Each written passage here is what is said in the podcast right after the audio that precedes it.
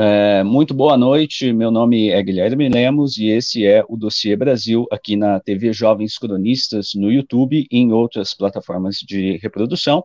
É, hoje a gente vai falar com o Carlos Alberto Júnior e o Camilo Cavalcante, que estão aí aqui na sala que vocês estão vendo, uh, que são, uh, que produziram o documentário Em Busca de Anselmo, então a gente vai fazer uma conversa sobre uh, esse documentário.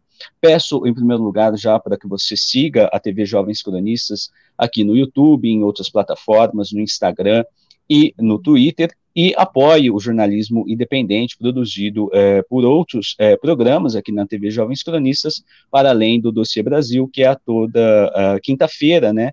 A cada 15 dias a gente faz o Dossiê Brasil aqui comigo, com é, conversas sobre a conjuntura no país e com convidados como hoje, né?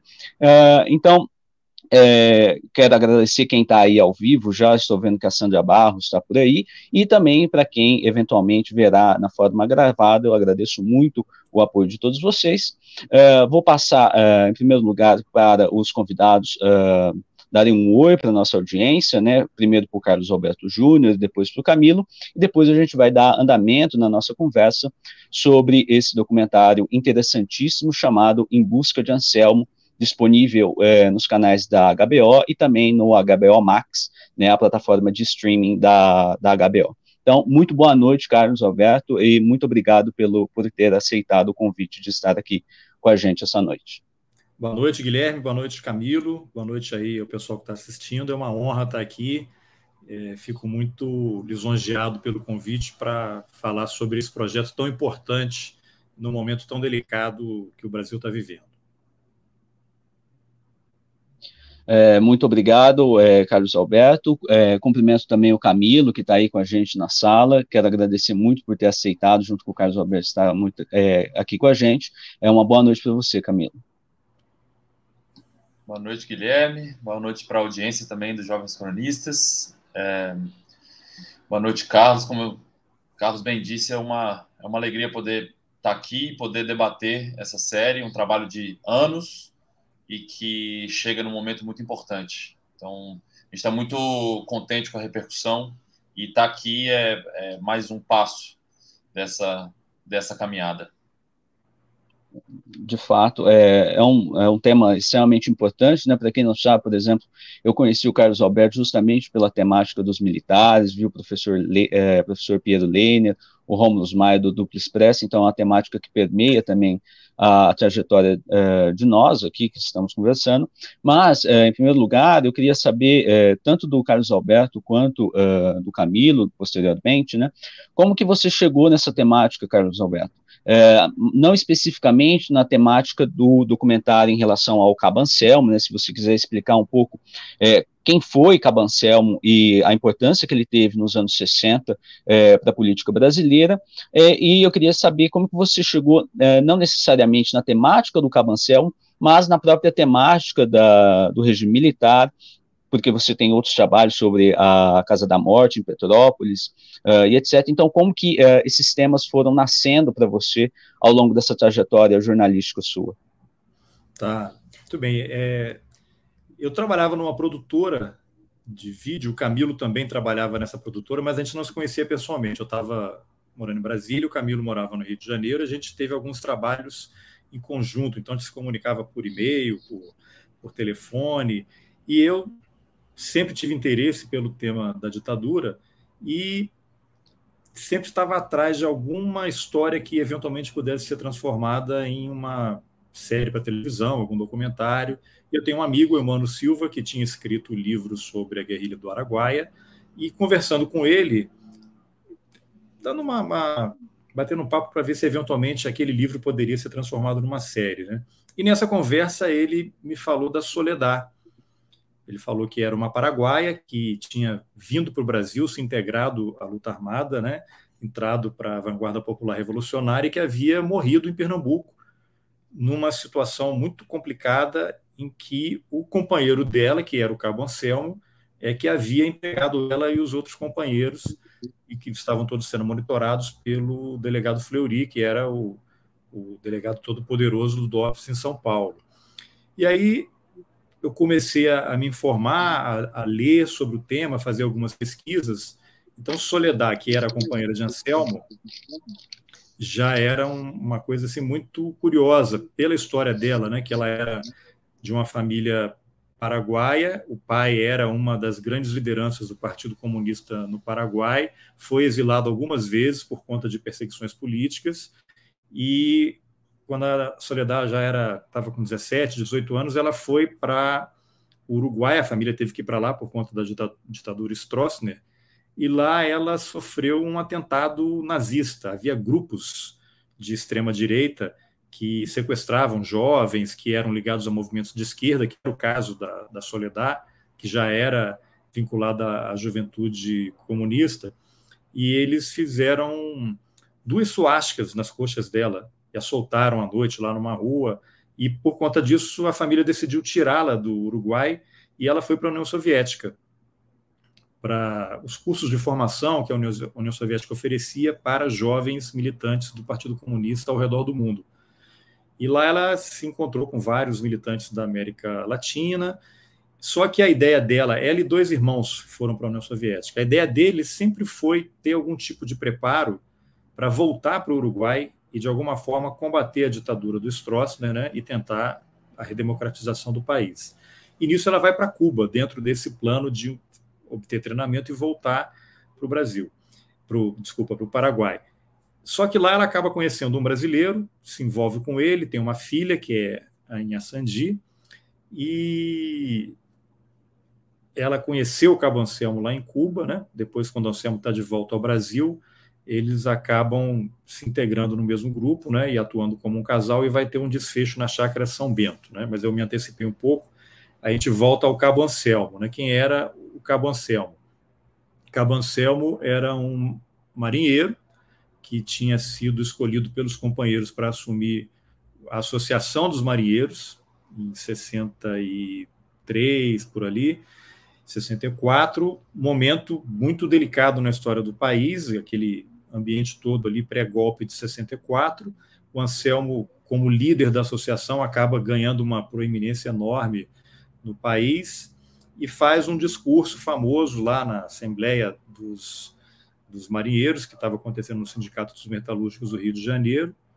E o evento é, é cercado, é todo mundo preso. Aí logo depois vem o golpe, o Anselmo é preso passa dois anos preso numa cadeia no Alto da Boa Vista, é condenado pela Justiça Militar, e ele acaba saindo da cadeia por uma operação tocada basicamente pela Polop, né, que era a política operária, que queria ter no Anselmo uma liderança, ele já era muito conhecido, alguém que pudesse estar à frente na clandestinidade na luta contra a ditadura.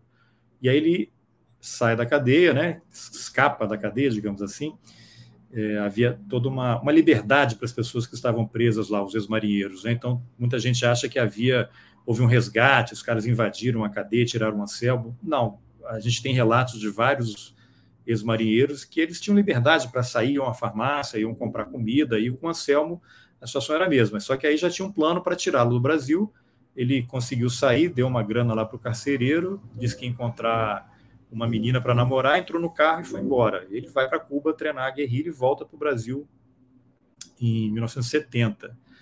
Então, você tem essa figura emblemática ali dos anos 60 e que eu não sabia muito, até porque, apesar de haver cinco livros sobre o Cabo Anselmo, sendo que um deles é uma autobiografia, as informações eram sempre um pouco truncadas. Dois dos livros são uma entrevista ping-pong, né, com pergunta e resposta, em que o Anselmo dá informações que se contradizem, não correspondem com relatos de outras pessoas que viveram aquele período. E outra coisa que me intrigava era que o Anselmo ele aparecia e dava uma entrevista e desaparecia durante alguns anos. Aí passava um tempinho, ele voltava de novo. Aconteceu isso com o um livro Por que Trair, um livro do começo dos anos 80, do jornalista Pena Branca, que ele deu uma entrevista ping-pong e depois sumiu. Aí reaparece no começo dos anos 2000, com uma entrevista que ele deu para o Percival de Souza, que também se tornou um livro. Aí aparece num, acho que é Caso Verdade, um programa da, da TV Globo que reconstituiu o massacre da Chácara São Bento lá em Pernambuco. Aí ele entra por telefone, não tem imagem dele. Sai matéria no Fantástico quando ele lançou o livro. E depois tem o livro dele, né? E aí ele aparece esporadicamente no Roda Viva da TV Cultura, dá entrevistas para a Jovem Pan e, e, desaparece. E eu fiquei intrigado com aquilo, né? até que vem a comissão de anistia e ele entra com pedido na comissão de anistia para tentar ser reincorporado à Marinha, receber os atrasados de uma pensão do Estado. E o pedido dele é negado por unanimidade. O relator foi o Nilmar Miranda, e aquilo ficava me chamando a atenção, até porque em outros livros que não são esses especialmente dedicados a ele, mas que são livros esgotados, uma tiragem reduzida, você eventualmente consegue comprar em algum sebo, o Cabo Anselmo, apesar da importância que ele teve naquele momento, ele era sempre um personagem meio lateral, era um parágrafo num livro, uma página em outro livro, e eu queria entender um pouco melhor que história é, quem é esse cara que voltou para o Brasil, era considerado uma provável liderança, estava sendo treinado para isso. Talvez, se ele tivesse seguido aquele caminho, poderia ser um, um, uma marca, alguma coisa parecida. E ele volta ao Brasil.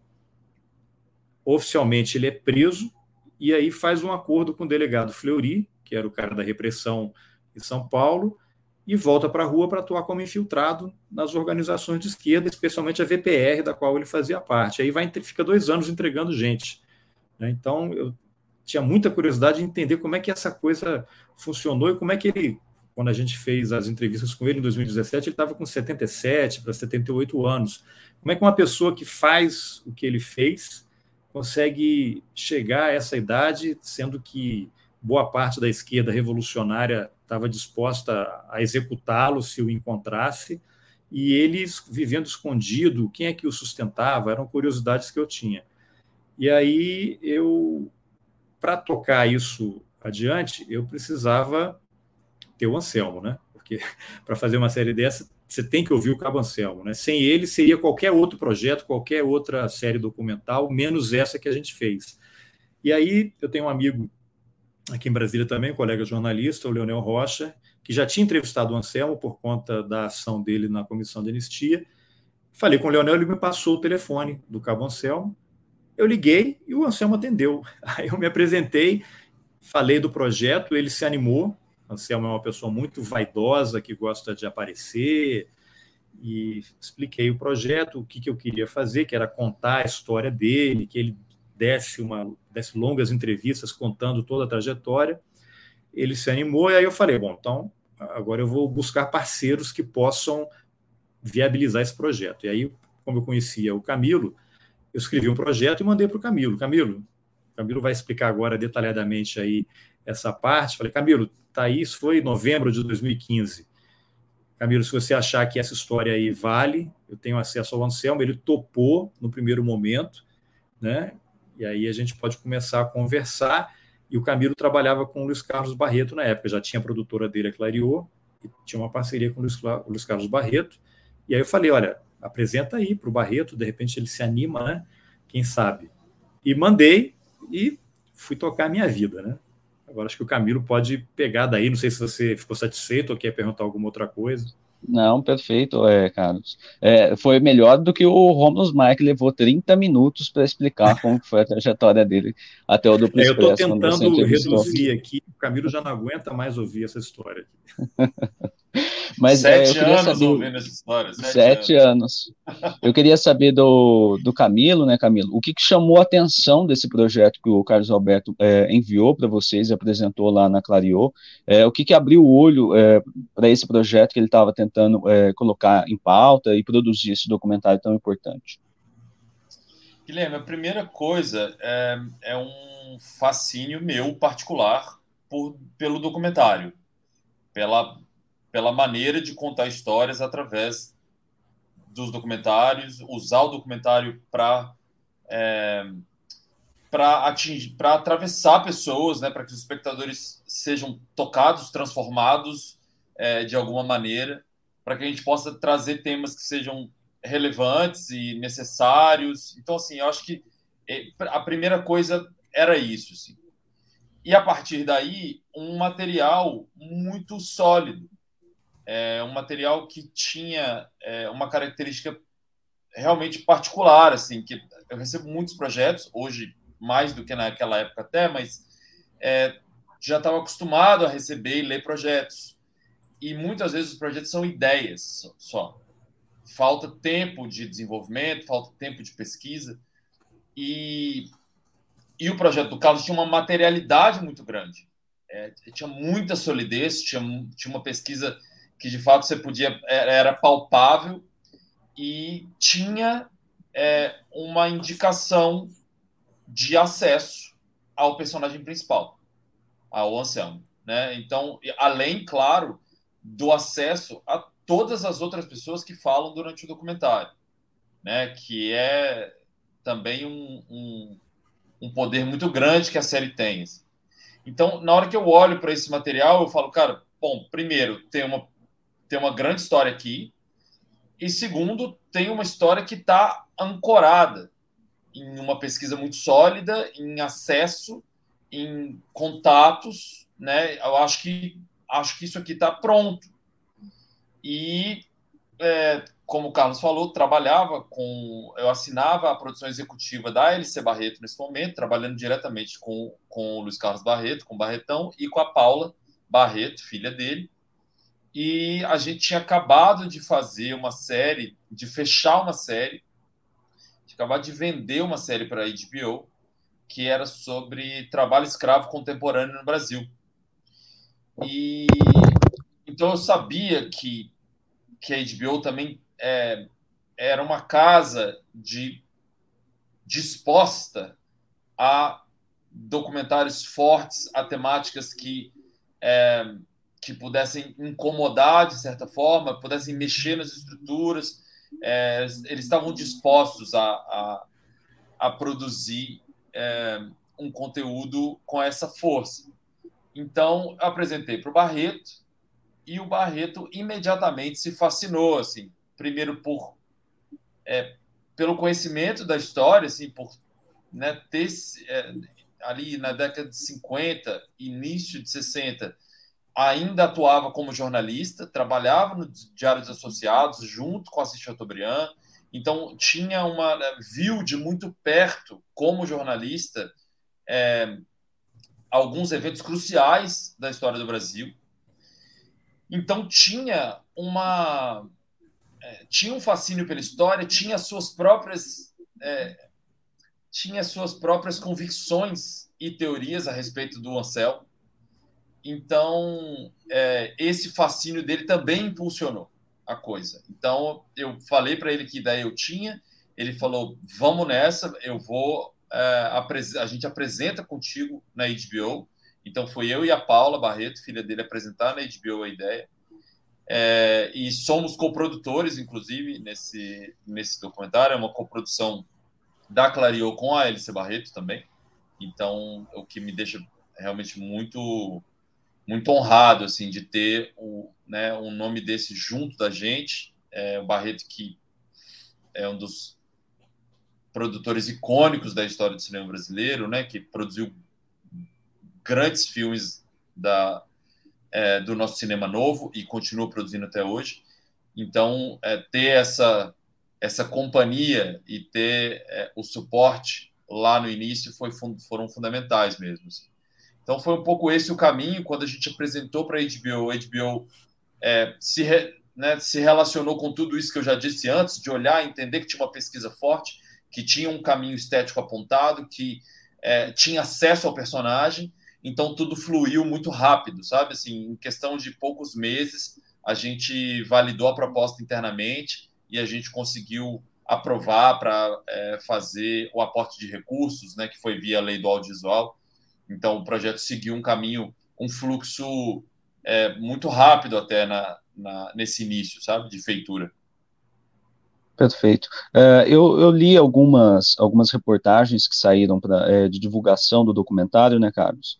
E uh, ao, você diz, disse alguns spaces uh, que o pessoal pode acessar também, onde tem alguns bastidores sobre cada episódio, são cinco episódios, então o Carlos Alberto fez um processo interessantíssimo lá no, no Twitter, disponibilizando isso também na, no Roteirices, né, Carlos? Uh, todos os comentários sobre cada episódio, então uh, vocês podem encontrar também, mas uh, essa foi um processo de pesquisa de longa duração, né, Carlos? E que foi ser, e seria lançado, teoricamente, em 18, em 2018, que veio a ser lançado em 2022. Então eu queria saber como que foi esse processo de longa duração de pesquisa que vocês fizeram e também, posteriormente, os primeiros contatos com o Anselmo, como que se deu esses contatos, é, o que, que, chamava a atenção muito de vocês é, quando vocês o encontraram e começaram a, a série de entrevistas com ele. Tá, depois eu deixo para o Camilo comentar essa parte aí da, da, demora, né? Porque a gente, o projeto ele tem sete anos, né? Eu conto sempre que o meu filho caçula tem seis anos, né? O projeto é mais velho do que o meu filho. Então é uma vida aí de muita ansiedade também, porque eu tive a ideia do projeto em 2015, final de 2015, 2016, janeiro, tive o ok, porque o Camilo me, me ligou para uma reunião com o Barreto lá no Rio de Janeiro, janeiro de 2016, aí a gente passou 2016 naquele processo de formatação do projeto, né, para primeiro procurar os canais, né, até que a HBO deu ok, e aí você tem um processo de burocracia mesmo, né, para formatar o projeto, atender exigências que a lei do audiovisual exige, é, atender exigências do próprio canal, porque você tem que ter um projeto bem fundamentado, senão não acontece, as pessoas têm que pegar o projeto, ler aquilo, entender e visualizar. Isso aqui é uma série, e, e, tem cinco episódios e vai acontecer isso, isso e isso, apesar de ser um documentário, tem sempre o imponderável, mas quando você tem uma pesquisa sólida, bem feita, você tem a segurança de poder apresentar um projeto consistente e isso fica muito evidente na hora que as pessoas recebem o material.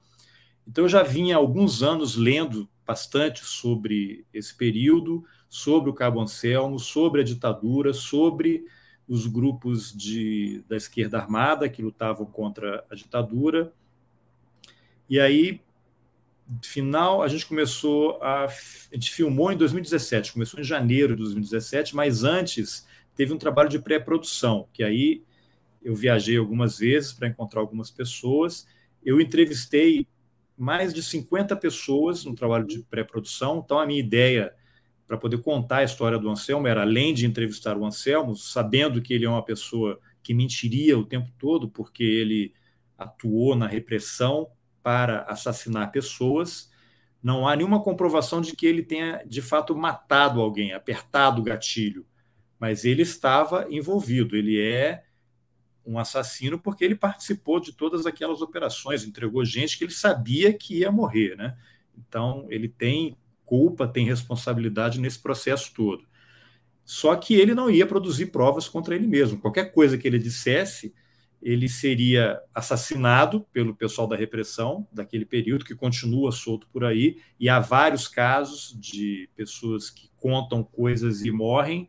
O caso clássico é o do coronel Paulo Malhães, que era do DOI-CODE e operava a Casa da Morte de Petrópolis. Ele deu depoimento à Comissão Nacional da Verdade lá no Rio de Janeiro. Um mês depois, assassinaram ele em casa, né? simularam um assalto e ele foi executado. Não há comprovação, mas ele é um cara que estava ligado à milícia, é, jogo ilegal, tráfico de armas, e aí o cara ganha os holofotes, resolve contar coisas da, da ditadura. O pessoal que trabalhou com ele, olha, esse cara daqui a pouco está falando o meu nome aqui, né? Então para mim, foi uma queima de arquivo realmente. E o Anselmo sabe que é isso que acontece, sem falar no pessoal da esquerda que gostaria de executá-lo ou de justiçá-lo, para usar o termo que eles adotavam. Então, nesse processo todo, a minha ideia era: não é apenas a história do Anselmo, é a história de um período que pega ali o pré-golpe, o golpe, o período da ditadura, o AI-5, tortura, os grupos de resistência, os banimentos, sequestros de embaixadores, que depois foram trocados por presos políticos. E aí, para contar essa história, o material disponível não era muito grande, na verdade, né? Isso, coisas relacionadas ao Anselmo. Então, eu quis encontrar pessoas que conviveram com o Anselmo desde a infância, amigos de infância, de adolescência, pessoas que conviveram com ele na Marinha, no período lá da Associação dos Marinheiros, gente que foi presa com ele, que saiu do Brasil com ele, que treinou com ele em Cuba, que esteve com ele na volta ao Brasil, que estiveram com ele enquanto ele estava infiltrado. Ele foi ao Chile conversar com Onofre Pinto, que era uma das lideranças da VPR no exterior, para recrutar mais gente, para organizar planos de como criar células de resistência aqui no Brasil. Então, a minha ideia era encontrar o máximo de pessoas possível que tiveram algum contato com o Anselmo em algum momento da vida dele. E aí você começa a pesquisa, né? Você conhece uma pessoa que conhece outra, que vai dando indicação. Essas pessoas foram muito importantes no sentido de abrir portas, né? De validar a minha procura, a minha busca. Então eu conversava com alguém, a pessoa percebia a seriedade e a honestidade que o projeto estava sendo desenvolvido e ligava para outra pessoa, me indicava o nome, ligava e pedia para me receber. Então, eu passei meses fazendo entrevistas, decupando esse material, que foi essencial para eu poder estruturar um pré-roteiro, né? uma, uma escaleta que a gente chama, né? o que vai ter em cada episódio.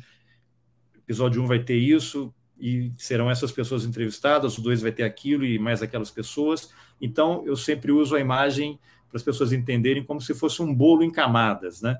Você tem a, a camada de baixo mais longa, que seria a trajetória do Anselmo da infância dele até o momento atual em que nós estávamos filmando. Sobre essa primeira camada, outras camadas são sobrepostas em tamanhos diversos. Então, você tem gente que conviveu com ele na infância, que vai aparecer no primeiro e talvez no segundo episódio, pessoas que conviveram com ele na Marinha e que depois conviveram com ele na clandestinidade. Então, há pessoas que aparecem num episódio, desaparecem, voltam em outro, e familiares das pessoas que morreram por causa do Anselmo, das vítimas.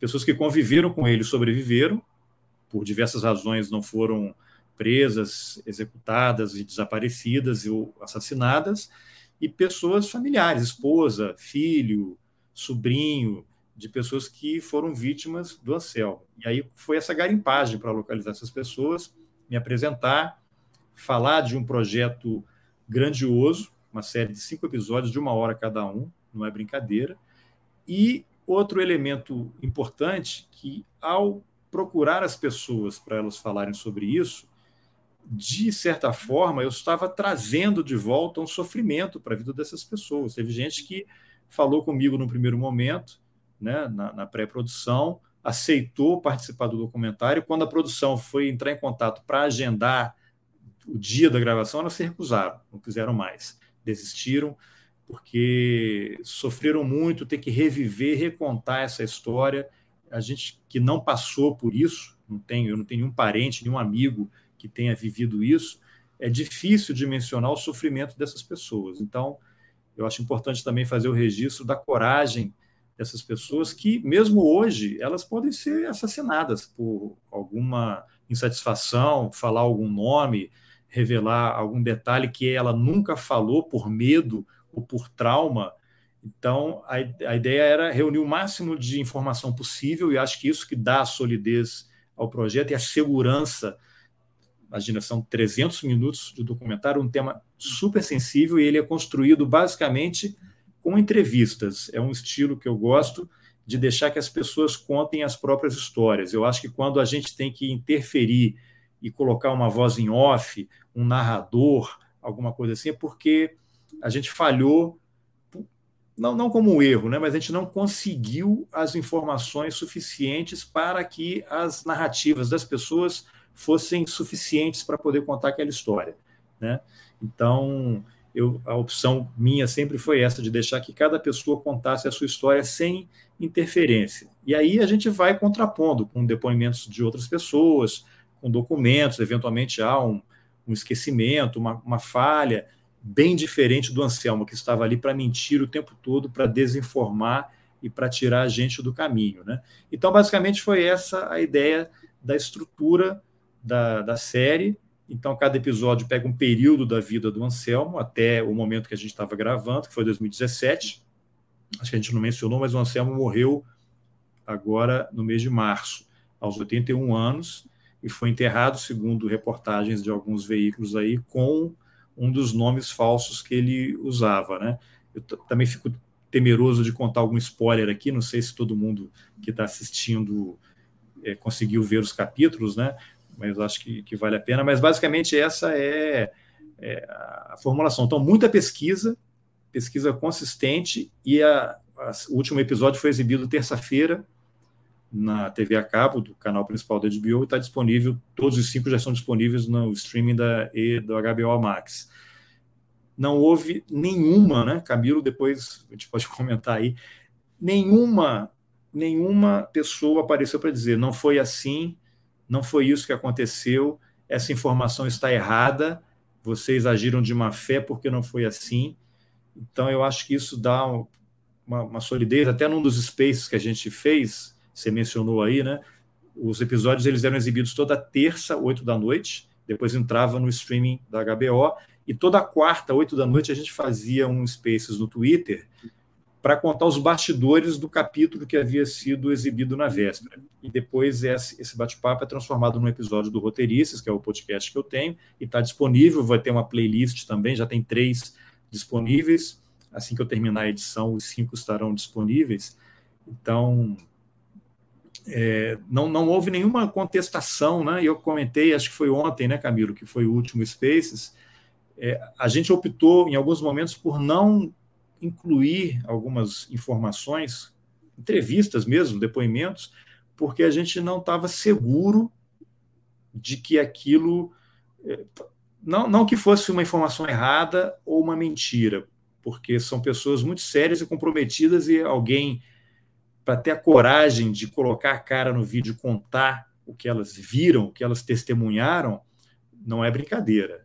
Mas a gente optou, até para preservar as pessoas, e, e, porque a gente não conseguiu, e aí é falha minha, de não ter conseguido reunir informação que corroborasse aquele depoimento. A gente, porque tem uma hora que o documentário tem que acabar.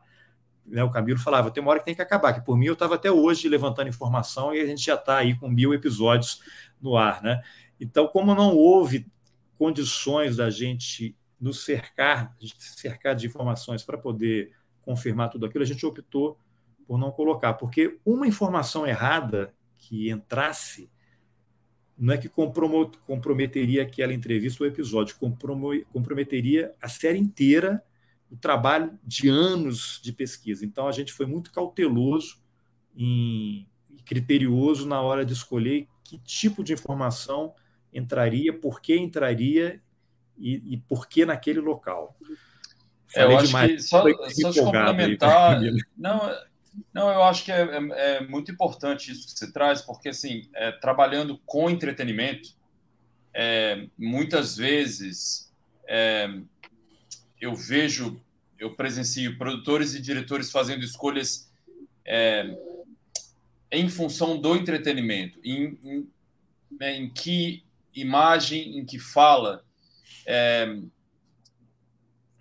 a gente pode se ancorar para aquilo, aquilo, que aquilo renda melhor enquanto entretenimento. E eu acho que, que um dos grandes poderes dessa série, do Em Busca de Anselmo, é o valor histórico que ela traz, que ela carrega e que permanece, exatamente por um apreço seu jornalístico de atenção aos fatos. Eu acho que a gente poderia, em algum momento, ter uma série que é, carregasse um pouco mais a tinta do entretenimento. É, é uma questão de escolha mesmo. Mas eu acho que a, a opção que, que a gente faz, e muito, muito orientada pela sua direção, é, que está ancorada na, na, nos fatos, na importância que os fatos têm, a gente constrói uma série que passa a ser também um documento. Eu acho que isso é muito importante, assim, porque há, há muitas formas de construir um produto audiovisual, né? muitas maneiras de se contar uma história. E, e a forma como a gente conduziu, a forma como o Carlos dirigiu é, essa série, é, entrega para a gente, no fim, um documento, mais só do que um, uma série de entretenimento, sabe? Que também é, né? Que ela também é. Tem um monte de gente que me escreve, que tem escrito, que tem falado. É, acho que especialmente no momento onde também é, essas essas histórias de true crime ganham força, né? Tem muita gente assistindo histórias de true crime e tudo mais. Então, a, a, série também tem isso, né? A série tem uma trama bem amarrada, ela tem uma trilha sonora bem construída, uma estética trabalhada, a direção de arte bem feita, pensada para a condução do espectador como entretenimento, né? Mas eu acho que a, a, a, maior potência dela está de fato é, na construção de um documento, um documento histórico mesmo sobre um período e sobre um personagem muito relevante. É, essa questão, se me permite, Guilherme, do, do entretenimento é interessante, porque ela é e não é entretenimento. É, ela tem. Eu assistia a alguns episódios com amigos que conheciam um pouco da história. Né? Porque quando você menciona Cabo Anselmo, eu, eu, costumo perguntar assim, mas é uma série do Cabo Anselmo? A pessoa, ah, o Cabo Anselmo e tal, você sabe Conhece a história do Cabo Anselmo? Cara, todo mundo fica assim, já ouviu, né? tenta passar a impressão de que conhece, mas não, não sabe. Ninguém sabe nada do Cabo Anselmo. Ninguém sabe nada, e isso é uma falha do sistema brasileiro educacional. Eu não sei como é que foi você, você é mais jovem do que eu. É, na minha época, os anos letivos terminavam antes de chegar a ditadura era Getúlio no máximo ali, né? Muito de história antiga e medieval, mas a gente não chegava, não até porque eu fui estudante ali nos anos 80, né? Entrei na faculdade, terminei a faculdade em 91, então ainda era boa parte era, era ditadura ainda, né? A ditadura acabou em 85. Então havia essa questão de não contar a história ou de tentar reescrever a história era uma situação complicada. Então, as pessoas não conhecem a história do Brasil, não conhecem a história do Cabo Anselmo, e quanto mais você mergulha, mais detalhista fica, porque aí são organizações de esquerda armada que lutavam contra a ditadura, segredo. Então, ela tem um, um apelo, claro, para quem gosta do assunto, mas é uma coisa meio de nicho também, né? Não é todo mundo que quer saber a história da ditadura, não é todo mundo que quer saber essas histórias, mas você tem milhões de pessoas no Brasil que têm parentes que morreram, que desapareceram, isso não só nesse período da ditadura de 64 a 85, em outras ditaduras que houve no Brasil. Então você tem familiares que foram desaparecidos, torturados, que sobreviveram, e até tem um dos episódios, acho que é o último, a gente entrevista um psicanalista, e ele fala exatamente do efeito o objetivo da tortura é que esse terror, esse pânico, ele seja transmitido para gerações futuras. É uma coisa meio celular que vai e aterroriza gerações de famílias e filhos e netos. Tem gente que não quer ter filho, não quer ter filho por conta da tortura. Então, são coisas muito delicadas e sensíveis.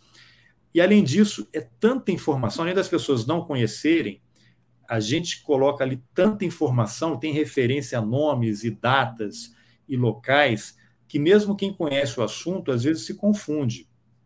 Né? Então ela é uma série que ela, ela é um entretenimento, mas eu acho que ela não necessariamente precisa ser vista como entretenimento, porque se você for ligar a TV, você vai perder um monte de informação, né? porque às vezes aparece um card, eu até compartilhei a tela para assistir com uma pessoa que não tinha a HBO, e aí eu vi assim que ela virava e foi pegar uma água. Quando ela virou, estava uma, uma cartela na tela com informações que fazem parte da narrativa. Então, ela perdeu uma informação que depois vai ser importante para ela entender o que vem a seguir. Então, não é um entretenimento. Eu lembro que no início também da produção, quando a gente já tinha mais ou menos o que seria a abertura do primeiro episódio, que é o Anselmo se apresentando com os nomes falsos que ele usava, intercalado por pessoas que foram vítimas ou familiares das vítimas dele. E às vezes eu mostrava para algumas pessoas, até para ver a reação, né? fazer um, um, teste né, por amostragem ali, eu via que as pessoas não têm legenda, não tem identificação da, de quem está falando. Né? E as pessoas, assim, são coisas rápidas, é uma frase, duas frases. A gente, eu mostrava e a pessoa, quem é esse? Quem é esse? Ela está preocupada em saber o nome da pessoa em vez de prestar atenção no que está sendo dito. E, calma, assiste. Né? Eu vi até com uns amigos em casa aqui também, apareceu o cemitério em que o Fleurito está enterrado. Aí é o cemitério do Araçá. É, eu falei, gente, isso, isso é irrelevante, assiste, depois você pergunta e tal, e aí você pede, são coisas rápidas, né? E tendo não é só com essa série, né, com, em, em relação a, a, vários filmes, é o estilo, eventualmente, das pessoas, mas só para ilustrar que é uma série que as pessoas vão ter que voltar. Você termina os cinco episódios e tem tanta informação encadeada, e o interessante é que for, foram tantos ex-militantes, ex-guerrilheiros entrevistados, só que como naquele período havia compartimentação de informações, nem eles sabiam tudo o que estava acontecendo. E não foram poucas as vezes em que eles receberam por nós informações do que havia acontecido no entorno deles ou dentro da própria organização. Todo dia alguém me escreve dizendo que não sabia daquela história, que nunca tinha visto determinada imagem. Vou dar só um exemplo rápido aqui para deixar o Camilo também comentar. Nós conseguimos em Cuba, por meio de uma das entrevistadas, a Maria José, a certidão de casamento da Soledad, mãe da Inhaçandi, e do José Maria, que era um militante da VPR, com uma pessoa que morava em Cuba, porque a Maria José conhecia a pessoa em Cuba, e ela foi aos cartórios e conseguiu a certidão de casamento que nem a filha tinha visto. A filha soube ao assistir o episódio. Então, eu acho que é uma riqueza. Imagina você, Anha Sandi, filha da Soledad José Maria, deixada em Cuba aos dois anos de idade. O pai tinha vindo para o Brasil antes, chegou ao Brasil, foi preso um mês depois que chegou e morreu no mesmo dia sob tortura. A Soledad deixou a, a Inhaçandi em Cuba com dois anos de idade para uma outra família cuidar, veio para o Brasil integrar a luta armada e morre. A Inhaçandi passou a vida recolhendo pedaços para reconstituir a história dos pais. Né? Então, você ter uma história dessa assim, entregando uma informação, eu acho que é de uma, um valor e uma preciosidade assim inestimáveis. Eu fico empolgado, viu? Me, corta aí. É, é, é mal de Rômulo Maia isso, viu, Carlos Alberto? É, não queria te dizer nada, não. É o contato, acabou pegando, viu? Acabou pegando, acho que no ar, no, ou no Os ar não foi, mas foi pela terra. Algoritmos é. malignos. mas é, é, tem um, é, isso é muito importante é, para quem está reassistir e se, é, se convidar a ver de novo o documentário. Eu fiz esse exercício e de fato, quando você assiste uh, pela primeira vez, você acaba perdendo muitas uh, informações. Então, pela segunda vez que eu assisti, eu pausava para ler uh, as notícias de jornais, todos esses materiais que aparecem, os documentos que aparecem, né? E tem um comentário lá no, no YouTube, se o Cláudio conseguir colocar na, na tela, né? Que é da Mig Pi. Ela fala, ela fala, é muito bom o documentário, né? Ela agradece uh, muita coisa sobre a história do Brasil e ela chama atenção também dos registros em fotos e filmagens do movimento é, dos marinheiros que aparecem no documentário, que é justamente isso, né, é, Camilo? Embora o Carlos Roberto ele construa um processo de ter as entrevistas e as pessoas contando, tem todo esse processo de documentação, é, de procurar em arquivos imagens que vão compondo uh, a série. Então, eu queria que você falasse um pouquinho sobre esse processo de composição também, de é, visita arquivos, tanto de imagem quanto de documentos, para a composição uh, desse material que é importantíssimo aí uh, para a composição da série. Claro, claro. Não, e tem uma coisa que é fundamental no processo de construção de um, de um projeto como esse, que é a união, a reunião de talentos, né? Assim, é, existem várias funções a serem exercidas e e essas escolhas elas são elas definem muitas coisas. Então, é, a gente teve uma equipe de pesquisa que foi um grande acerto. A gente teve uma, uma equipe de pesquisa que, é, tanto na pesquisa de conteúdo, é, com a Tatiana Merlino, com o Daniel Rolim no início, quanto na pesquisa de imagens, a pesquisa iconográfica, com é, a Isabela Mota, é, uma, um mergulho muito profundo é, em arquivos e na história, né? na história do país, na história de um, é, de um personagem, mas também em um trecho da história do Brasil que é, muita gente não tinha visto ainda.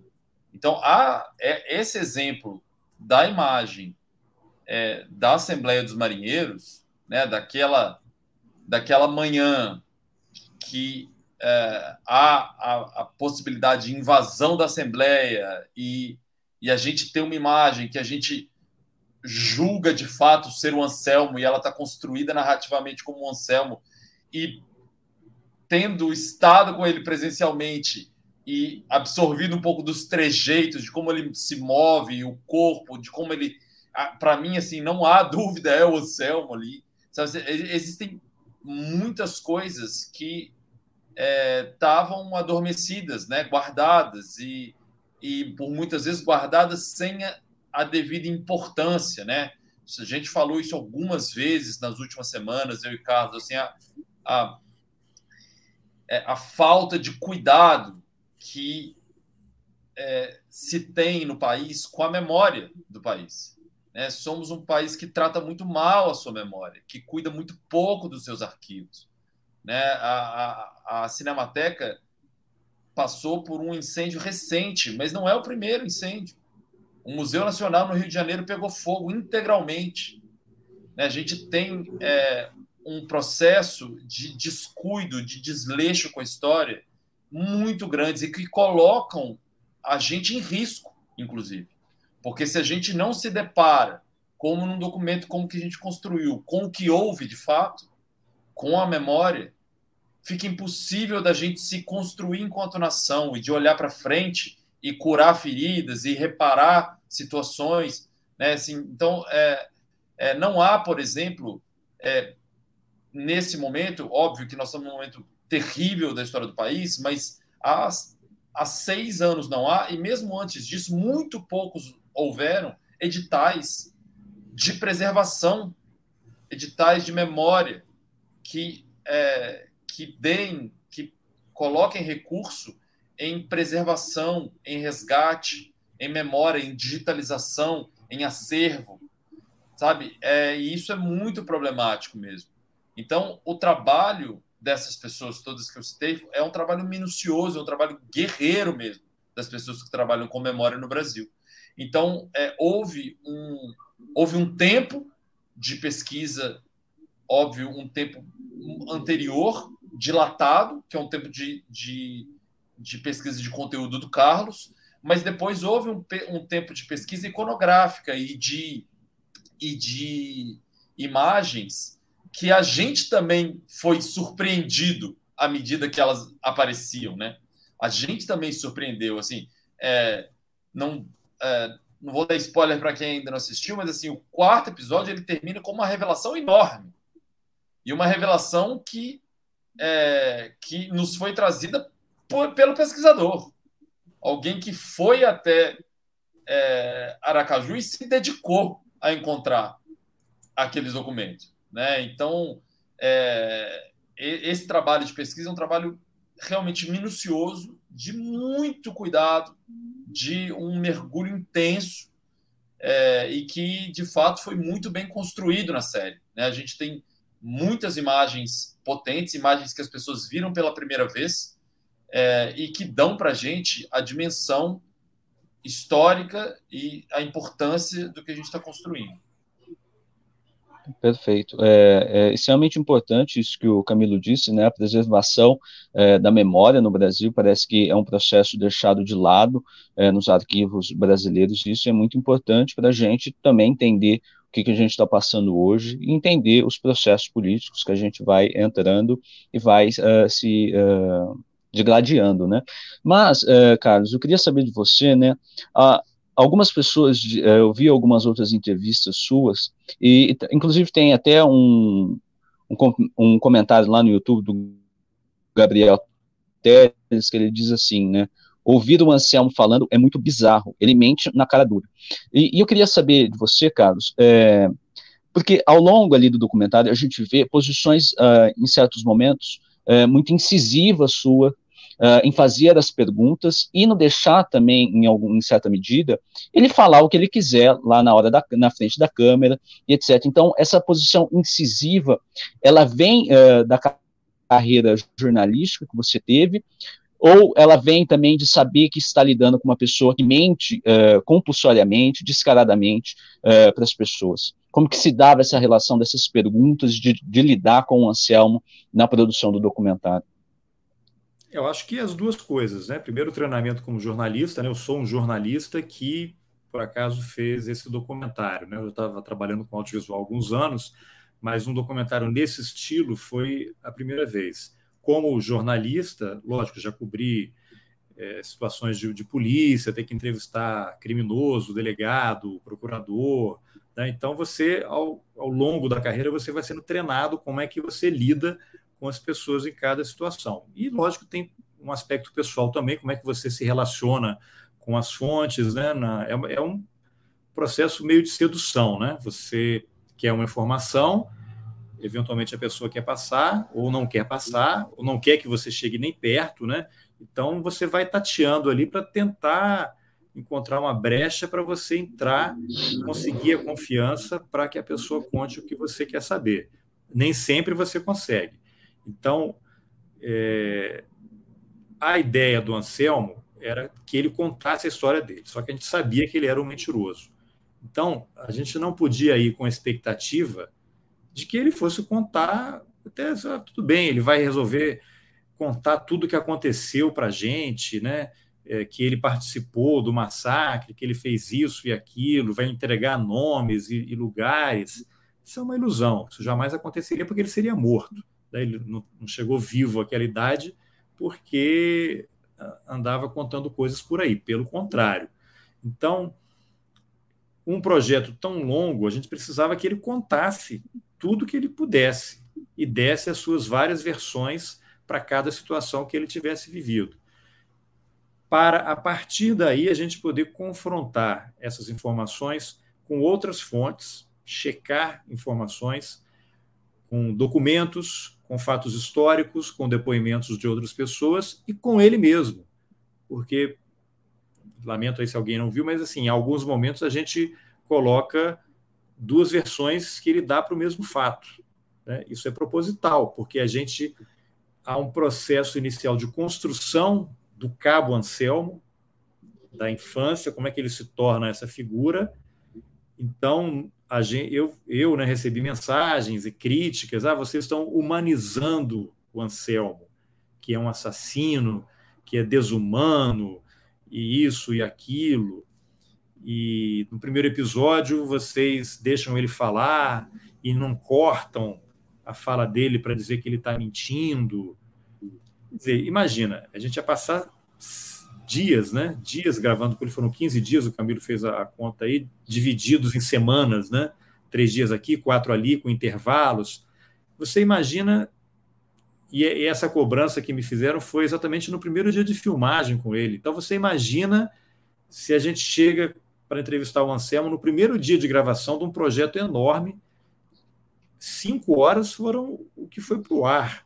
A quantidade de material gravado que não, não entrou é uma coisa assim descomunal. Depois do Camilo, se tiver de cabeça aí, quantos gigabytes de material estão guardados aí no, nos arquivos lá da Clariô.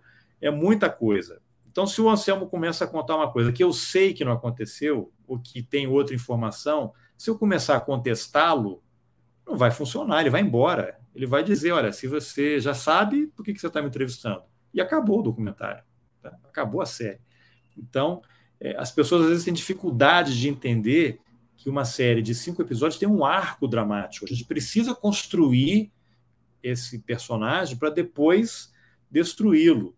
Né? A gente tem que deixar o cara falar a, o que ele quer falar, as mentiras, as verdades que ele acha que são, as convicções, para depois ir desmontando isso. Então. É, é Não, e também só, só um, um parênteses. Não, só um parênteses mesmo. E também, assim, é, de novo, estamos falando de um canal de entretenimento. E tem uma infinidade de pessoas que não têm a menor ideia de quem seja esse personagem. Né? As pessoas que e que a gente precisa dizer para elas quem ele é, construir esse personagem para que depois a gente possa entregar outras coisas, né? Como só, ele chegou até ali e como é que ele tomou o outro rumo, que ele poderia ter sido e não foi, né? E aí são questões do que ele realmente era uma pessoa cruel, é, algum grau de psicopatia, é, eu não sei, não, não tenho conhecimento para poder analisar e dar um parecer médico em relação ao que ele fazia. Uma pessoa cruel realmente, que não estava nem aí, ele queria só se dar bem, não queria viver riscos, né? se arrependeu do que fez, não, nunca teve convicção ideológica, e aí optou por um caminho naquele momento em que a ditadura estava dizimando as organizações de esquerda, e ele, bom, vou ficar desse lado que está todo mundo morrendo, vou ficar do lado que está ganhando. Eu quero morrer ou eu quero viver? Eu quero viver escondido com nome falso ou eu quero ter uma vida normal, né? Então, tudo resultado de escolhas que ele acabou fazendo, foi sendo levado a adotar determinadas posições, não teve a, a, a força, talvez, para dizer não, ou para fugir, ou para buscar outro caminho. Eu acho que opção a gente sempre tem, né? Então, acho que foi a escolha. Ele enveredou por aquele caminho e chegou uma hora que não tinha volta, não tinha como fazer. Então, é, mas o Anselmo, ele é uma pessoa, depois o Camilo fala aí da, da impressão dele, ele é uma pessoa, era, né? Educada, gentil, simpática, agradável. Então, é, não havia atrito. A gente filmou ali, começou é, ele contando a vida dele, a infância, né? Então, a, a, gente também adotou a postura de vamos deixar o pegar leve, vamos deixar ele contar o que ele tem que contar, vamos só fazer pergunta levantando a bola para ele e lá na frente, no final, é que a gente começa a, a, a contestá-lo, a questioná-lo. Então, há alguns momentos ali que fica evidente. Eu não apareço no vídeo em nenhum momento, só a minha voz, para fazer algumas poucas perguntas em determinados momentos que são importantes, até para poder amarrar com a sequência que vem, em que ele fica visivelmente irritado. Isso, ele não consegue esconder a reação dele. Teve até um dia depois de uma gravação, que teve uma entrevista difícil, que a gente indo para a van para ir para o hotel, que a gente depois ia viajar para outra cidade, e ele falou: você parecia um inquisidor, né? Ele e ele se fechou, não falou com ninguém da equipe. Chegamos, pegamos o avião, chegamos ao próximo destino. Ele subiu para o quarto dele, só nos reencontramos no dia seguinte, né? Então era evidente assim que a gente tocou num lugar assim que ele não gostou, por mais treinado em dissimular, por mais treinado em desinformar que ele tivesse sido, né? Acho que o Camilo podia complementar é, e, alguma coisa aí. Não, e que isso é bom dizer que isso estava planejado, né? Assim, existia um plano mesmo, existia uma estratégia nossa de como lidar com essa figura. Porque por mais que ele seja essa pessoa, como o Carlos disse, que se mostra agradável, que é gentil, é, não é não é uma pessoa, não é a pessoa com a qual você quer estar do lado. Definitivamente. Não quer sentar na mesa tomar uma cerveja com o Selma. Tipo, isso não aconteceu, entendeu? Assim, não, é, por mais que a gente tenha passado dias, é, essa cordialidade ela ficou restrita a uma relação profissional, né? A gente tinha um contrato amarrando uma, uma participação, porque a gente precisava que ele fosse a São Paulo. A gente precisava ir até a casa dele, que era em Jundiaí. A gente precisava é, levá-lo até o Rio de Janeiro. A gente queria reconstruir uma cena é, do discurso dele na Assembleia dos Marinheiros. A gente queria levá-lo até é, Itaporanga da Ajuda, a cidade que ele nasceu. A gente queria levá-lo até Aracaju. A gente levou ele e confrontou ele em Recife. Então, para que isso tudo acontecesse, era preciso a gente observar uma certa estratégia, porque o Anselmo é uma figura treinada, que a gente sabe que se a gente simplesmente embarca na conversa dele, a gente primeiro vai para lugar nenhum, como vários exemplos das entrevistas que ele deu, Roda Viva, né? Vai para lugar nenhum. E segundo, a gente não alcança o que a gente precisa. A gente não cumpre um. É, a gente não cumpre uma, um, um plano de filmagem, um plano de roteirizado que a gente já entendia para onde deveria ir.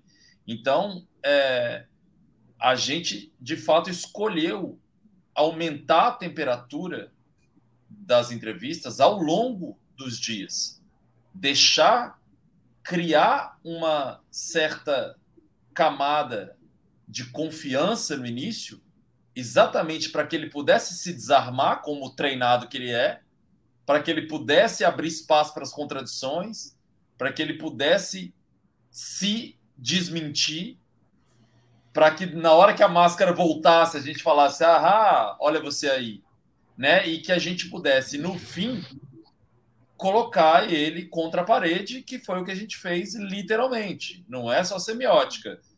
Tem ele sentado numa cadeira contra a parede com uma luz branca de interrogatório na cara. Ponto. A nossa, a, a nossa é, relação pessoal, a, né, é, a nossa relação presencial com o Anselmo termina ali. A partir daquele dia, não mais houve uma relação presencial, porque a gente sabia que a gente ia aumentando a temperatura e que aquilo ia ficar insuportável para ele. Né? Então, há uma estratégia de construção dessa história por trás disso tudo. É, até, só complementando ali, a gente viajou com o, o Anselmo para vários lugares e a gente almoçou algumas vezes com ele, né, por, durante a, os trajetos ali, porque tinha filmagem de manhã e à tarde, então tinha, às vezes, o café da manhã, a gente tinha que pegar o avião, então estava ali. Mas, assim, tinha realmente esse desconforto que você, você quer ser amigo do Anselmo, você quer tomar uma cerveja, você compraria um carro do, do Anselmo, você tem essas situações todas. Então, eu não conversava nada com o Anselmo sobre os fatos que estavam sendo objeto do, da série coisas triviais só, do dia a dia, eventualmente alguma lembrança de alguma coisa, mas nada, porque além de não. Eu acho que seria. Não sei se seria esse o termo antiético. Eu, eu, não, eu não. Eu tinha que conquistar a confiança dele, mas tinha que ter um limite. Eu precisava construir uma relação em que ele se sentisse à vontade para me contar o que eu queria e o que ele quisesse também, né? Então ele tinha que ficar à vontade para aos poucos ir se soltando, mas eu tinha que estabelecer um limite. a partir daqui não dá, não tem como ir tomar uma cerveja com ele no fim do dia depois das gravações. Isso aqui não pode acontecer.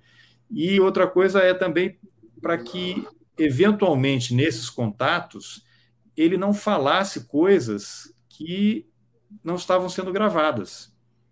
Né? Porque se ele fala ali, é igual um processo judicial, não está nos autos, não está no mundo se ele fala uma coisa, se ele revela alguma coisa. Né? E aí é aquele dilema, né? Eventualmente vai, vai tomar uma cerveja com o cara e ele acaba falando alguma coisa. Porque ótimo, ele deu uma informação, mas e aí? Eu não tem nenhuma prova, é a palavra dele contra a minha e não existe. Então havia esse sentimento e essa preocupação o tempo todo de estabelecer um ponto ótimo até onde a gente podia ir. E, e, e tanto que a gente, durante as filmagens, Acho que a gente não comentou isso em nenhuma conversa, né, Camilo? Nem no Spaces. Eu estava com o microfone de lapela e o Anselmo também. Na hora da gravação tinha o boom, né? E o microfone de lapela no Anselmo em mim para poder a minha, minhas, minhas perguntas serem registradas. A gente orientou o operador de áudio para que ele nunca parasse de gravar. Então a câmera parava de ia ao banheiro, ia sair, entrava na van, os nossos microfones, o Anselmo não sabia, mas eles estavam sendo gravados o tempo todo, numa ilusão assim de que eventualmente ele pudesse dar alguma informação que ele não falaria por causa do vídeo, ou que ele saberia que não estava sendo gravado e deixasse escapulir alguma coisa. Mas infelizmente não, não teve nada que resultasse em informação secreta que ninguém soubesse. Mas tentamos, tentamos. Pelo menos vocês tentaram, mas acabou não saindo, né? Acabou não dando certo. Mas é, eu queria saber do, do Camilo, tem uma pergunta lá no, no YouTube, né? É, é uma conta chamada Futebol e Copas, uma aula de história que, é, na verdade, é, é, o professor da rede pública de São Paulo, Dimas Júnior, que ele pergunta, né? É, ele diz, né? Um grande material, ao que parece, para estudo e ensino de história no Brasil. É, teria alguma perspectiva de lançamento de DVD, Camilo, ou algo do tipo? Também quero saber. Qual, qual, que é o processo, qual que é o processo depois que a série já está lançada no HBO? Quais são os processos que ela ainda sofre depois desse processo? Bom, é, a gente tem um contrato com, com a HBO que é, é, onde a série está licenciada para os canais e para a HBO Max, para o streaming, por cinco anos. É, é, então, durante os próximos cinco anos, essa série está disponível exclusivamente, com exclusividade, nos canais HBO e no streaming HBO Max. Depois de cinco anos, é, a clareou filmes como detentora dos direitos, né, como produtora proponente do, do projeto, pode decidir novos caminhos. Ou é, renovar o licenciamento para HBO, ou é, produzir DVDs, ou licenciar para outro streaming, ou fazer, enfim, o que quer que seja, assim. Mas é, por contrato, é, a partir da primeira exibição, são cinco anos de, de licenciamento para os canais HBO. Deixa eu pegar carona nessa, nessa pergunta, é... mas você sabe se, mesmo nesse período, é possível que a HBO lance DVD ou Blu-ray? Porque tem algumas séries, sei lá, a segunda temporada ele lança a primeira temporada em DVD. Você tem alguma informação? Não. É, não, não vejo isso como uma prática no Brasil.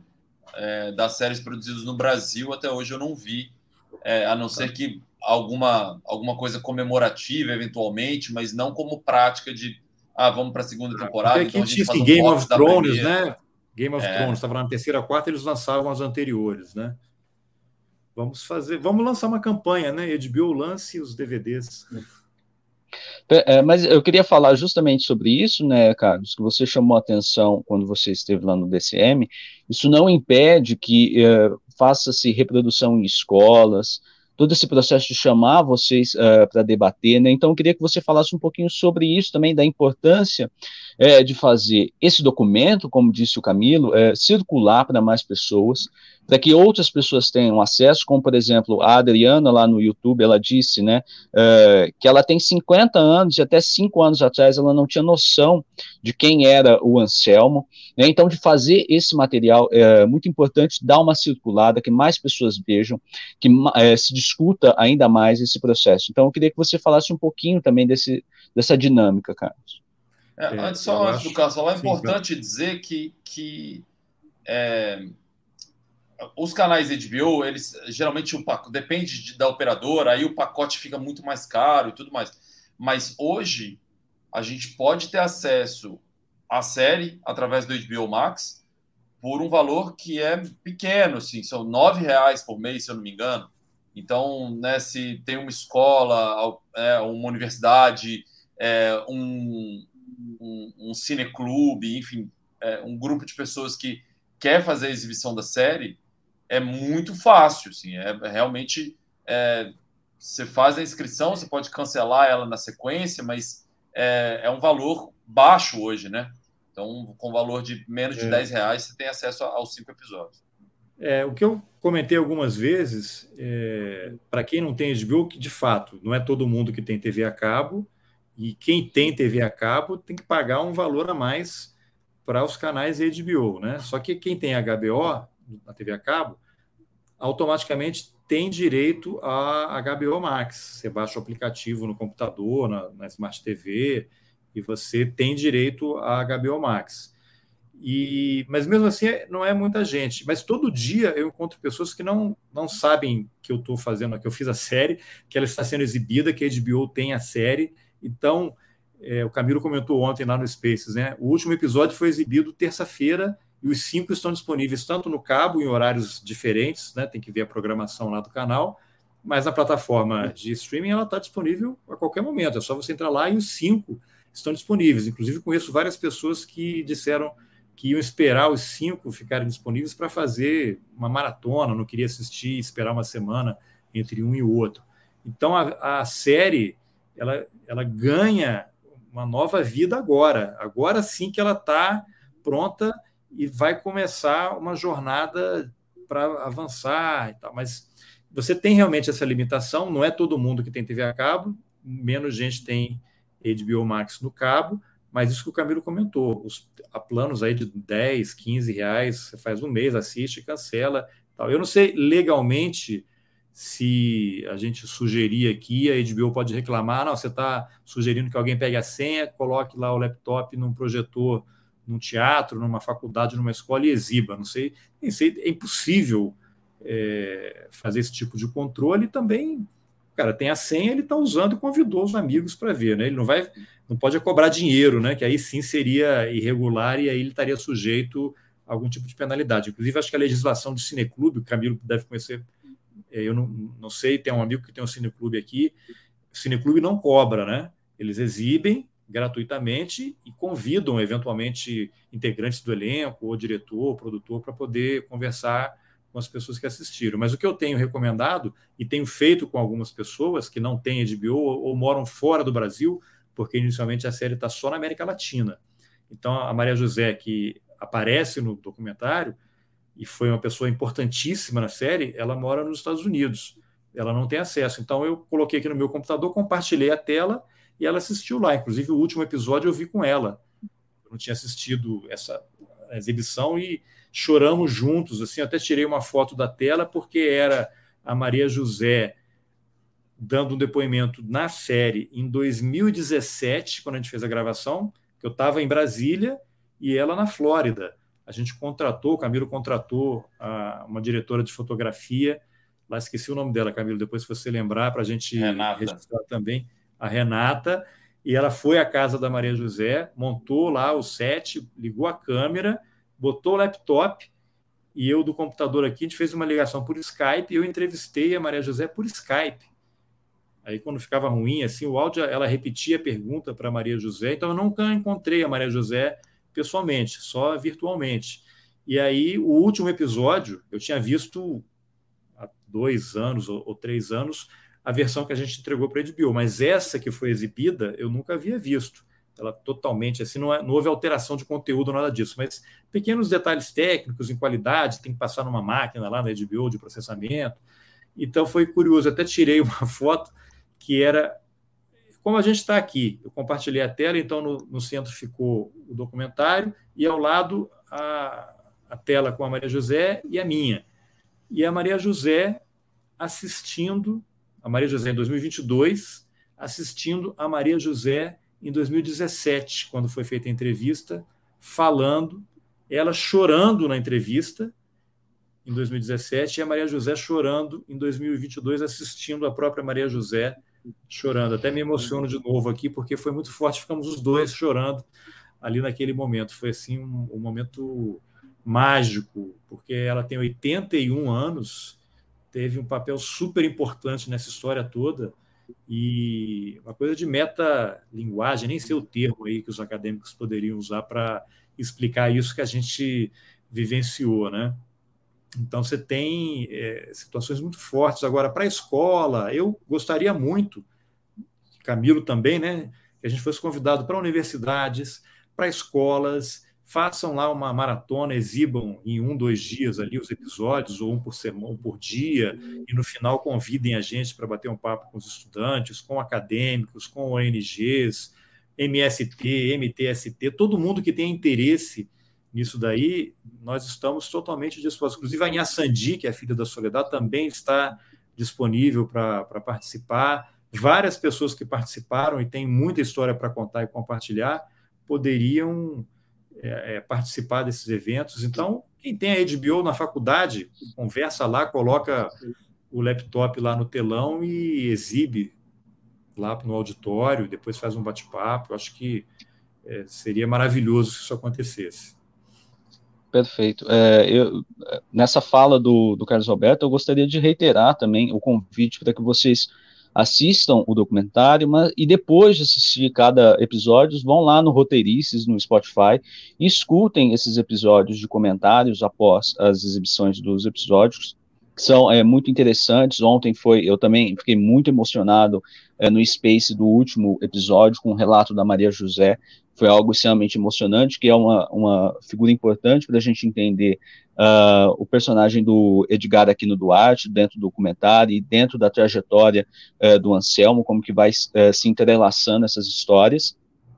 Então, eu convido muito que vocês escutem esses episódios, né? Já tem o terceiro episódio lá no Roteiristas, o quarto e o quinto não, né, Carlos Roberto?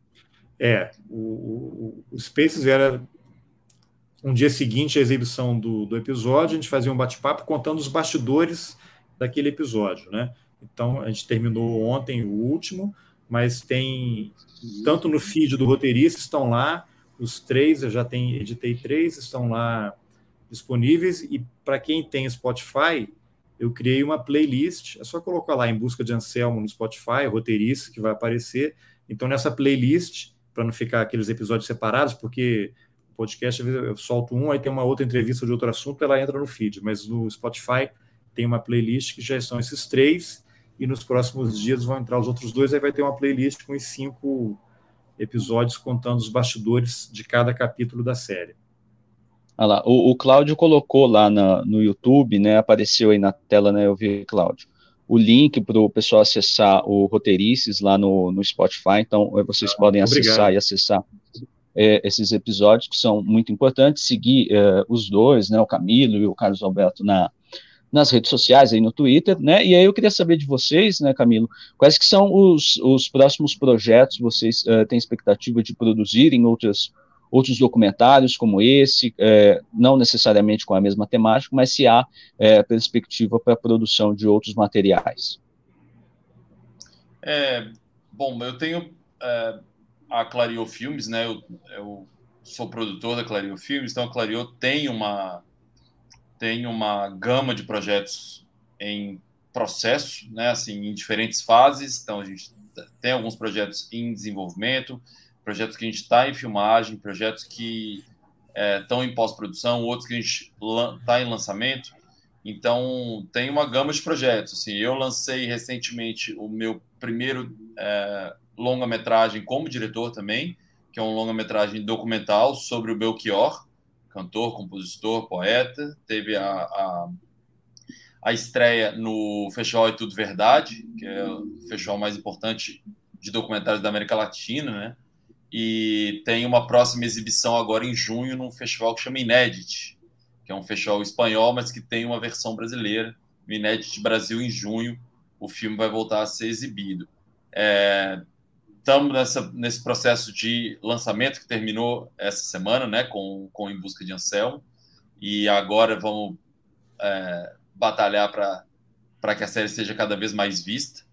E, e tem outros projetos vindo, assim, filmando um, um documentário é, sobre o Copan, o prédio icônico de São Paulo, é, né, com esse imaginário do Niemeyer, de, é, de uma comunidade inteira, né, de diferentes é, estratos sociais dentro, vivendo dentro do mesmo prédio, enfim, é, tem, tem muita coisa acontecendo e, e projetos que estão chegando também, né?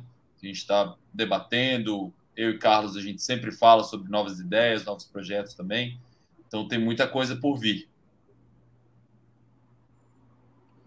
E você, Carlos, tem algum projeto aí em mente? Não, eu tô, enfim, eu tô dedicado, eu sou jornalista, mas eu tô dedicado já há alguns anos ao, ao podcast, né? O, o Roteirices, até convido para todos conhecerem. São entrevistas, às vezes tem séries de entrevistas e tem um áudio documentário que eu fiz, que são 14 episódios, tem uma playlist também para quem acessar pelo Spotify sobre a Casa da Morte de Petrópolis, que conta a história da Inês Etienne Romeu.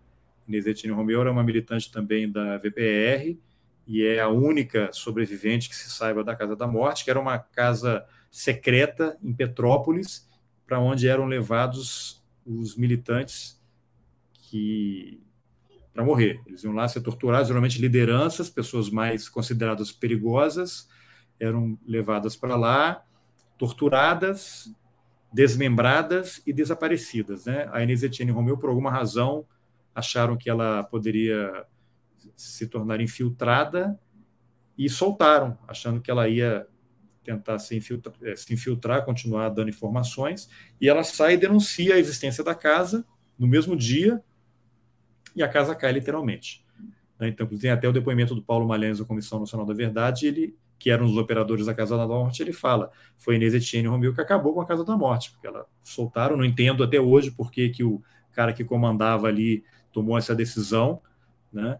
Até porque não faz sentido, ela ficou lá um tempão presa e a lógica toda da repressão era você prende a pessoa e ela tem que voltar para a rua, se ela fizer acordo, tem que voltar para a rua imediatamente. Porque se ela fica dois, três dias sumida, começa a faltar os pontos aos encontros, e aí aparece uma semana depois, tem estranho, tá, tá estranho, ela fez acordo, né? Ninguém que era preso é solto, né? Era, ou entregava tudo, ficava, era torturado para contar e ficava preso, ou desaparecia. Né? Então, são 14 episódios, são, é, uma, são uma, é uma longa entrevista, né? dias de entrevista, que eu fiz com o Sérgio Ferreira, que é, era amigo da, da, da, da Inês Etienne Romeu, que tem um primo desaparecido político, né, que é o Carlos Alberto Soares de Freitas, que era amigo e colega, companheiro de militância da Inês Etienne, e ele é preso e desaparece. Desapareceu na Casa da Morte. Tem até um livro escrito pela jornalista Cristina Chassel, que infelizmente faleceu. Seu amigo esteve aqui, é o título do livro, porque a Inês Etienne Romeu, quando estava presa lá, um torturador era um cara de Minas, eles eram mineiros, e ele é, disse para Inês que conhecia o Carlos Alberto Soares de Freitas e falou: Ah, seu amigo esteve aqui. Né? E depois foi desaparecido. Né? Então virou o título do livro e o Sérgio passou parte da vida também tentando resgatar a história do primo, o que aconteceu com ele, e ele muito próximo da Inês, então ele sabe a vida dela inteira, uma memória fantástica e um narrador excepcional. Né? Todo mundo que escutou a série diz que ela é uma série visual, cinematográfica, porque a narrativa você consegue visualizar o material. Né? Então tem alguma pesquisa também com áudios da Comissão Nacional da Verdade, com a Inês Etienne Romeu confrontando o Mário Loders em Petrópolis, que era o dono, ele que emprestou a casa para o Exército transformar num centro de tortura. Essa é uma, uma série que eu tenho vontade de transformar num, numa série para televisão, porque é outra história pouquíssimo conhecida. Né? Eu não sei até fazer um teste aí para o pessoal que está assistindo, se alguém conhece a história da Casa da Morte de Petrópolis, já ouviu falar da Inês Etienne Romeu, né? fica até um, um, um teste interessante. Mas esse é um projeto que eu pretendo realizar em algum momento aí. Porque são projetos longos, né? não é uma coisa fácil. Você tem que convencer um monte de gente. O primeiro deles é o Camilo. Depois o Camilo se convencer, aí as coisas acontecem, né? Mas ele é o primeiro. É, é de brincadeira isso, assim, mas é porque as pessoas, ah, faz uma série, até alguém falou para mim, tem que ter uma outra temporada, tem que ter uma a versão pro, em inglês, tem que ter bloco, como se fosse uma coisa simples, né? As pessoas não têm ideia de como é que funciona. Então, exige pesquisa, dedicação, tempo e disciplina, né? Mas a gente já comprovou aí que isso não falta para a gente, então eu, eu trabalharei para que em algum momento esse projeto possa ser realizado. De fato, é como você falou, né? O processo de pesquisa é extremamente longo, é, e todos os processos de filmagem, etc., levam um tempo é, muito grande, né? E, mas, uh, reiterando aquilo que o Camilo tinha dito, né? Eu vejo justamente esse, essa série documental como um documento, como um, uh, um material a ser visto, uh, tanto pela sociedade em geral, quanto a ser utilizado, e eu reitero sempre isso para meus colegas e para outros uh, professores que eu tenho uh, contato, né, de utilizarem esse tipo de material de forma pedagógica, de você levar esses materiais também para dentro da sala de aula, né, na ideia de que a gente sabe muito bem que, por exemplo, as gerações de hoje, elas são muito visuais, né, elas têm muito esse apego, então é também um material importante para você utilizar em sala de aula e, e integrar aos processos de ensino é, que o Brasil está precisando tanto, né? Então, eu vou passar só para o Carlos Alberto e para o Camilo darem as despedidas deles, né? Eu agradeço muito uh, quem esteve aí conosco, que participou com perguntas, né? Algumas não puderam ser respondidas, porque a gente tem uh, um tempo de, de, programa, né? Mas eu convido a todos a irem lá assistir a série documental na HBO, no HBO Max, né? Então, é, queria passar para o Carlos Alberto e para o Camilo para eles darem as despedidas aí uh, nessa, nessa participação tão importante deles aqui no Dossiê Brasil. Tá bom, obrigado pelo convite. Eu vi que várias pessoas mandaram perguntas aqui, que eu estou vendo aqui no, no StreamYard, né? E, e, botei a tela aqui do YouTube do lado, então estou vendo um monte de perguntas, mas não, não, consigo ver tudo. Então, eu sei que várias pessoas perguntaram e não tiveram resposta, mas eu sugiro, me escrevam lá no Twitter, me mandem mensagem ou me marquem lá, caso a gente não, não siga um ao outro, que eu responderei todas as perguntas com o maior prazer. Fica o convite aqui para a gente ter essa interação também nas outras plataformas. Estou à disposição para esclarecer qualquer dúvida. Agradeço de novo convite, foi um prazer enorme falar com vocês. E eu espero que a série, como o Camilo tinha falado, ela se torne uma referência. Eu acho que todo mundo que quiser entender um pouco melhor esse período, eu acho que a, a, a série já surge com uma potência e como referência. Eu acho que qualquer pessoa que queira conhecer mais do que aconteceu naquele período com esses personagens vai ter que consultar a série porque ali tem informação inédita que as pessoas não vão encontrar em nenhum lugar, informações que corrigem publicações, fatos que as pessoas não sabiam. Eu estava conversando com pessoas que moram em Pernambuco que têm livros, escrevem sobre o tema, e a gente colocou imagens de arquivo de depoimentos de pessoas à Secretaria de Justiça de Pernambuco, pessoas que tiveram acesso à transcrição, mas nunca haviam visto o vídeo. Então, você tem pessoas que estão há décadas estudando o tema, acompanham, vivem aquilo e nunca haviam visto aquelas imagens.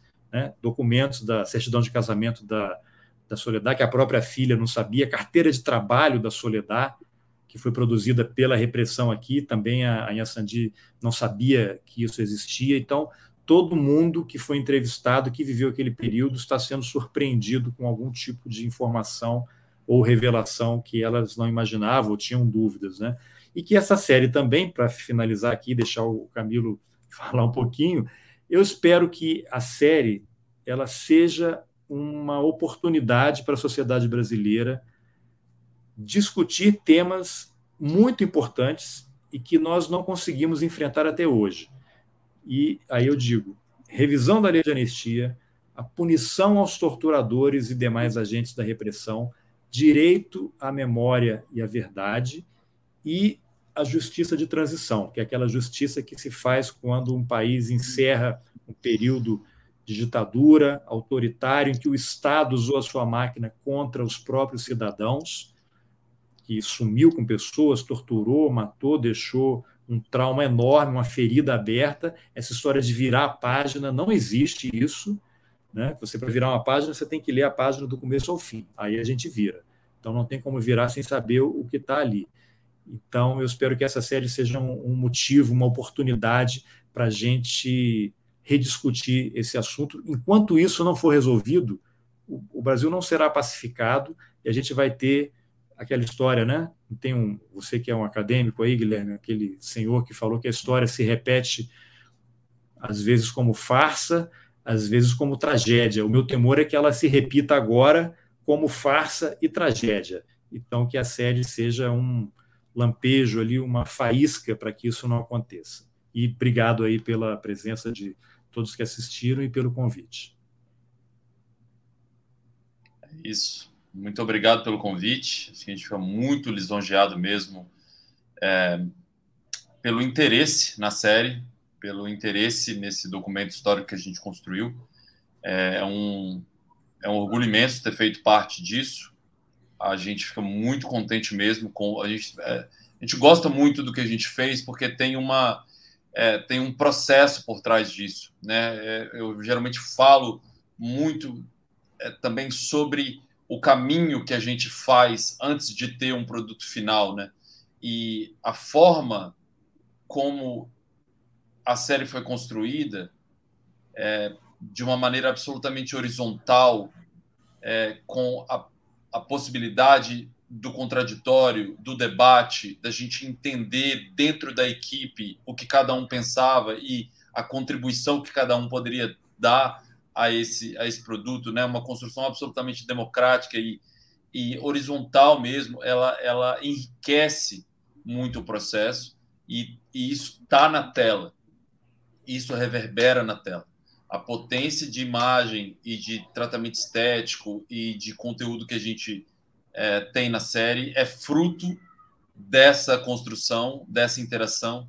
Então, é, faço um agradecimento especial à equipe da série, a todo mundo que fez parte dessa construção, é, a minha grande parceira de trabalho, Viviane Mendonça, que assina a produção executiva da série junto comigo, é, e a todos os outros, a todos os chefes de equipe, a todo mundo que teve junto com a gente nessa construção e que são pessoas fundamentais, cruciais para a gente ter essa, essa série com essa potência. Né? Então, um agradecimento especial à equipe, sem dúvida, a HBO por, por ter acreditado na série, é, e faço das palavras do Carlos as minhas. Assim, acho que é, é cada vez mais urgente a gente ter esse debate. É, a gente sabe que um, um povo sem memória é, tem muita dificuldade de evoluir enquanto sociedade. Então, a gente precisa mesmo olhar para esses, é, para esses acontecimentos, a gente precisa olhar para as decisões que foram tomadas naquele momento é, e rever mesmo, é, sem revisionismo histórico, mas com uma revisão humana, humanitária de toda a tragédia que atravessou esse país há 500 anos, né? Então, é, a gente é fruto disso tudo e é muito importante que a gente olhe para isso sem restrição mesmo. Ainda mais nesse ano, né? Um ano eleitoral, um ano fundamental para o país, talvez o ano é, mais importante da nossa história democrática, né? Que a gente tem a democracia ameaçada diariamente. Então, acho que é fundamental e acho que, inclusive, por isso, eu e Carlos falamos já algumas vezes sobre isso, é por isso que talvez é, a série tenha chegado no momento perfeito. Não havia momento mais importante para essa série aparecer e que também carrega uma ironia que é o fato do Anselmo como uma figura absolutamente vaidosa é, ter topado fazer esse projeto muito por vaidade e não ter tido a possibilidade de assistir a série. Acho que tem essa ironia também é, e que e que fica para né, como quase como um, um, enfim uma é, uma curiosidade é, né, que é, é, curioso, mas ao mesmo tempo é, diz muito sobre tudo, assim. Então acho que acho que é isso. Agradeço mais uma vez, obrigado mesmo e convido todo mundo a assistir a série. Assistam cinco episódios disponíveis disponíveis na HBO Max e comentem, é, compartilhem, convidem as pessoas a assistir. Sigam a, a Filmes nas redes, no Instagram, para mais é, para mais novidades, para outras coisas, outras ações que a gente possa fazer em relação à série e a todos os outros projetos. Muito obrigado. É, muitíssimo obrigado, viu, Carlos Alberto e Camilo. Mas antes, eu estava quase me esquecendo, antes da gente encerrar e eu dar minhas despedidas para quem está aí assistindo. A gente vai ver, para quem ficou curioso, muita gente dizendo que não conhecia o Anselmo e que também não conhece a história da Casa da Morte, viu, Carlos Alberto? Então acho que você tem um público aí é. a ser explorado. A gente vai ver um pedacinho uh, do teaser da série uh, para quem ficou interessado em dar uma olhadinha, né, Cláudio? Então você consegue colocar aí no, na tela? Alexandre Pode soltar. Da Silva Montenegro nasceu em Belém do São Francisco, Pernambuco, no dia 10 de fevereiro de 1945. Por que você está falando em terceira pessoa? Ele. tá bom. tá bom. Então vamos lá. É, a, a dá para vocês fazerem um corte? Anselmo Casa, take 2.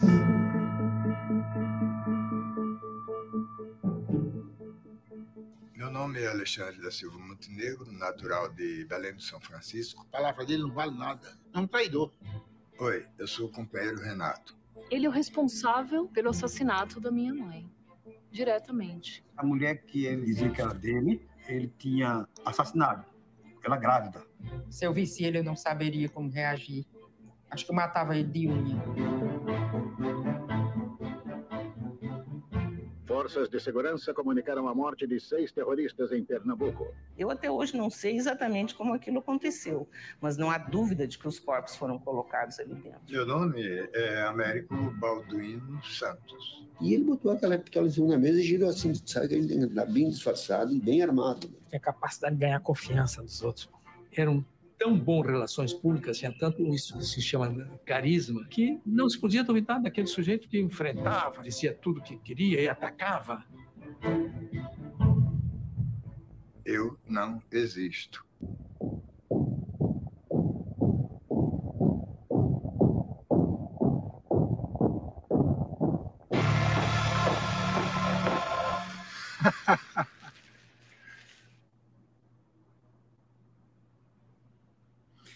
É, toda vez que eu assisto isso, dá um arrepio aqui, é pesado. De fato. Então, convido mais uma vez vocês irem lá conferir uh, na HBO e na HBO Max. Agradeço muito a todos que estiveram aí nos comentários com as perguntas e que eventualmente verão gravado, na forma gravada, esse episódio. E a gente está aqui de volta com o Dossiê Brasil daqui uma semana, para a gente debater conjuntura e uh, debater o que acontece no cenário político brasileiro. Muito obrigado a todos, mais uma vez, muito obrigado, Carlos Alberto e Camilo. A gente se vê daqui uma semana. Abraços.